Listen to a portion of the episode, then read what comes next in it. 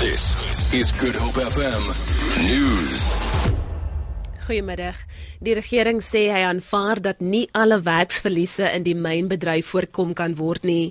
Die regering het gereageer na 'n ooreenkoms bereik is tussen die mynbedryf, die vakbonde en die regering om werkverliese te te werk wat deur dalende kommoditeitspryse en hoër produksiekoste veroorsaak word. Die minister van minerale hulpbronne Ngwako Ngwako Ramatlodi sê verskeie maatreëls word oorweeg om werksverliese te bekamp. Such as uh, what has been referred to as government begin to contribute towards retraining and reskilling. More or less 11,798 potential job losses, and we would want to deal with this number as effectively as we can. Die Weskaap is besig om 'n noodvoorraad brandstof op te gaar in die geval van 'n nasionale kragineenstorting. Verskillende afdelings van die provinsiale regering het verlede week vir 'n kwartaallikse vergadering byeengekom om hul koördinering te bespreek indien die kragnetwerk sou ineenstort. Eskom het vroeër die versekering gegee dat 'n algehele kragonderbreking hoogs onwaarskynlik is. Premier Helen Zille sê egter die moontlikheid moet oorweeg word. As daar 'n totale kragbreuk is wat hoogs onwaarskynlik is, moet ons nietemin planne beraam om met daardie situasie te deel. Want dit sal 'n absolute ramp wees as daai planne nie in plek is nie.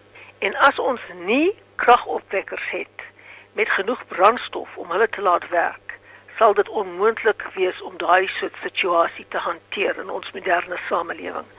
So ons spandeer honderde miljoene rande op daardie planne Klasse by die Elsenburg Landbou College by te Stellenbosch is opgeskort weens verset optrede oor die taalbeleid.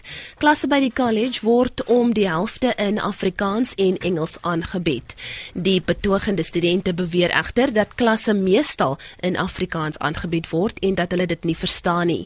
Die versetaksie volg 'n week na die studenteorganisasie Open Stellenbosch 'n video op sosiale media geplaas het oor studente se weergawe van rasisme by die Universiteit van Stellenbosch. En ten slotte 60 jong mense van Vredenburg en Vredendal het hulle sertifikate vir die suksesvolle voltooiing van 'n vaardigheidsprogram van die Wes-Kaapse minister van maatskaplike ontwikkeling, ontwikkeling Albert Fritz ontvang. Die program is daarop gemik om die jong mense onder meer projek- en finansiële bestuursvaardighede aan te leer en is 'n vennootskap tussen die departement en die provinsie se natuurbewaringsagentskap Cape Nature. Fritz sê die program sal ook elders in die provinsie aan aangebied word. En ons wil aan die einde wil ek persoonlik as minister sien want dis 'n ministeriële projek. Wil ek sien 1000 jong mense in die provinsie wat of hulle eie besigheid het of hulle eie um werk het eers waar hulle want hulle is nou so opgelei dat hulle kan werk maar dat hulle iets doen om geld in te kry en sodat hulle uit die bendes en uit die dwelms en uit al die ewels wat ons weet in ons samelewing vir Good Hope FM nuus, Sekeslian Williams.